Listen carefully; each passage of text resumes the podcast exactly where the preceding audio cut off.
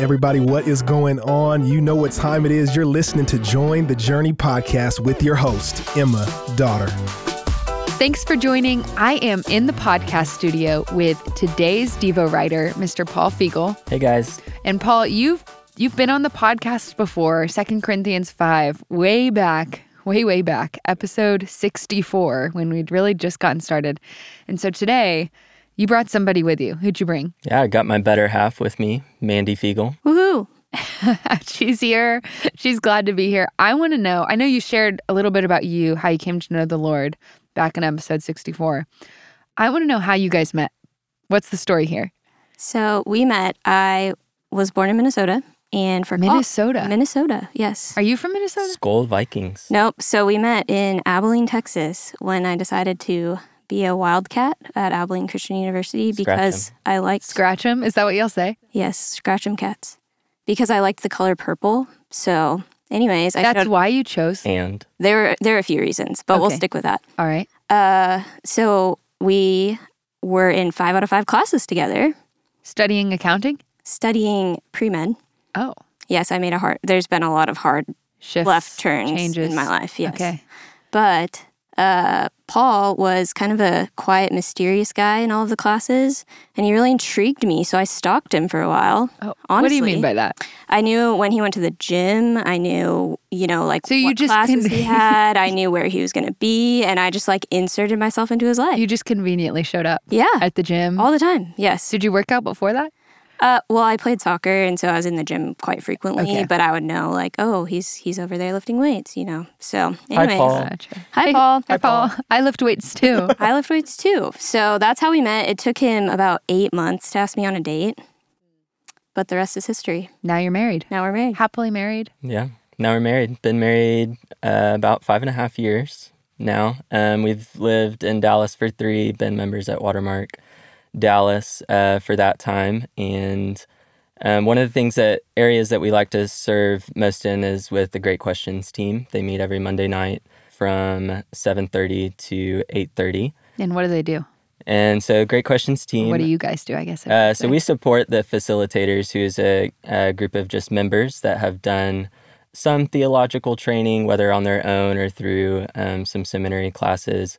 But a lot of them have found faith in God through um, seeking Him through different apologetic ministries or having someone come alongside them when they were non believers in Christ. Um, they had other people come alongside them, answer questions that they had, walk that journey with them until um, they put their faith in Christ. And so now they love to do that for other people. I love it. That's awesome. Which I would say there's probably a lot of questions from today's chapter that show up. Yeah, absolutely. So, um, you know, we give the flood story, usually a make it a G-rated story. It's in some kids' picture books. I remember one from when I was a kid. My bedroom had the ark and animals ringing all around it Yeah, On the wall. hmm on the wall. It's incredible. Yep. Um, and but I think it, when we really slow down and actually read the story from start to finish, and even today, you know, we're stopping halfway through the story. Um, it's certainly not G-rated, and I think when we pay attention to that um, and what the scriptures telling us, at least on the surface level, um, for the honest reader, I think it can bring up a lot of questions, and those are things that I think that we have the wrong idea sometimes about faith and questions and thinking that they're incompatible.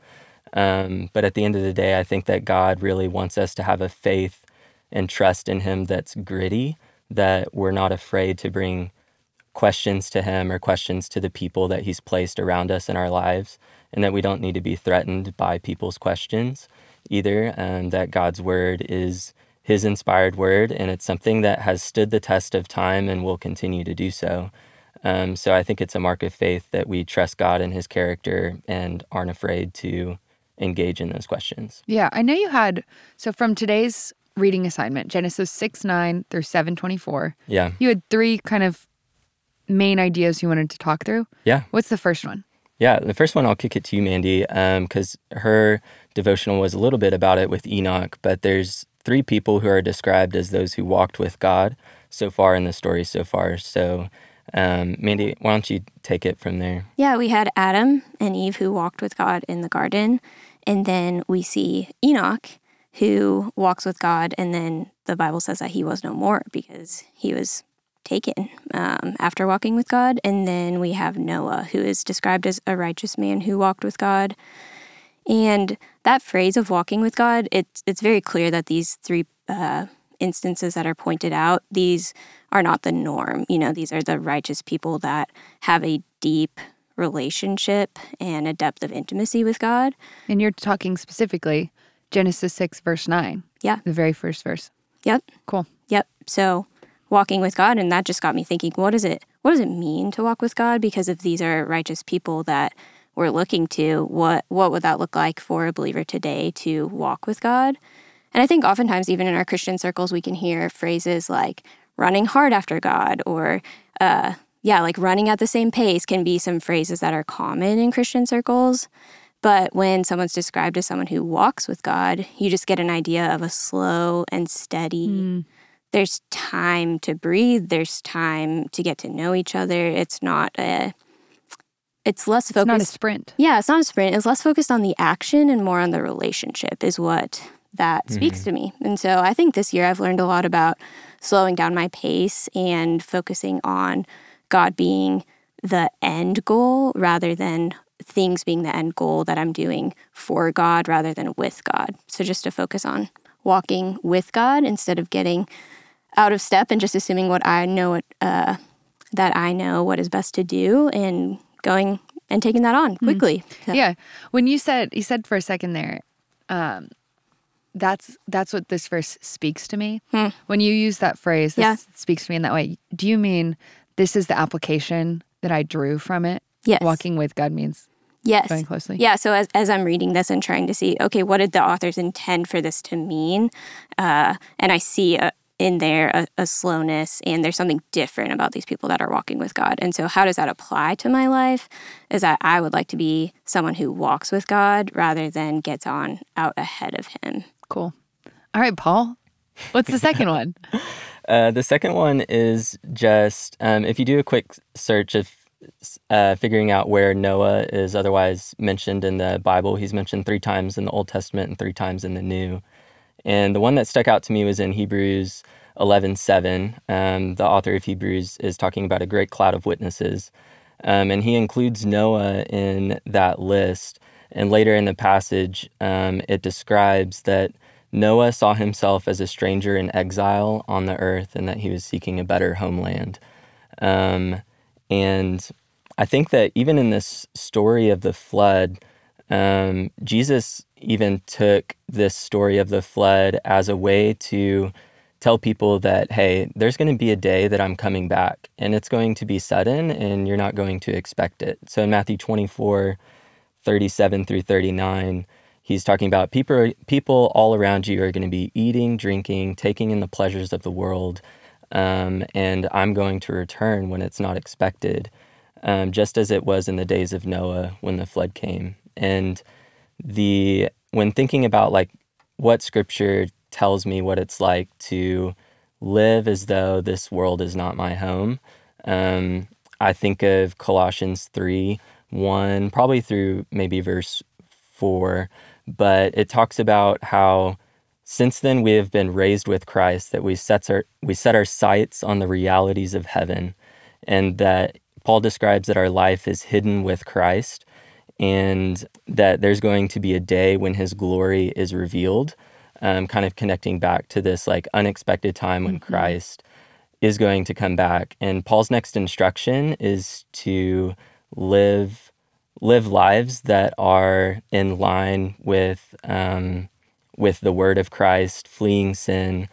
Um, and it creates this interesting picture to me to where, you know, we're in the story of early in Genesis when at the beginning, Eden was supposed to spread over the whole world. Man was supposed to have dominion over everything. But in, when God gave us free will, instead of Eden spreading over the whole world, you have evil spreading over the whole world. And that's the stage that Genesis 6 sets that the whole world is corrupt and evil. And then lastly, I would say, like I said at the beginning, this is a hard story. And today we end in the middle of the story. So, um, one of the most important verses is chapter 8, verse 1, um, which we'll talk about tomorrow. But we're ending with the waters prevailing over the earth. And with the connection to the Genesis 1 story, there's six statements right at the end here, um, starting in verse 18. If you want to follow along, if you're not driving a car right now. Yeah, if you are driving a car, please don't follow along or pull over. So, picking this up from the ESV, so verse 18, first verse, the waters prevailed. And then if you move on and count the verses, um, going by the sentences, so it starts with the waters prevailed, and the waters prevailed, the waters prevailed, all flesh died, everything died he blotted out every living thing. And then you have the final verse 24 that says the waters prevailed on the earth 150 days. Wow. And so you have these six statements of decreation followed by this last statement of arresting of the waters and going back to the pre-created state where um, the waters prevailed and the land was wild and waste. Hmm. And I think a lot of us recalling Genesis one. Mm-hmm it speaks to me because I know that even myself and people and either you or someone you know is also in the middle of a story that feels like um, they're beat up or hope is lost or it just doesn't seem like it's going to um, get better or work out for good. But um, in this, in chapter seven, is the first time that we hear this word covenant, and I think it's important to remember that there's there's these times in the story where we need to recognize that we're just in the middle of the story, but there's a God who has a covenant with us, and we'll see tomorrow how that kind of plays out. And we can share this type of story and come alongside others who are in the middle of that. Yeah, the story's not over. Like story's God's up to over. something, even though it seems pretty bad. Yeah. I love it. Well, you guys, thanks for being here. We're out of time, but um, I'm confident that the things you shared were helpful. I learned following along with y'all and and challenged to remember that the story's not over, regardless of the season I'm in. So thank you, Mandy and Paul. And as always, I am so glad we're all on this journey reading the Bible together. Hey, we want to thank you for listening and we hope you enjoyed the episode. Did you know that you can help support Join the Journey by rating and reviewing this podcast? And if you're willing, we'd love it if you subscribe, because the more you download, the easier it will be for new friends to find the podcast.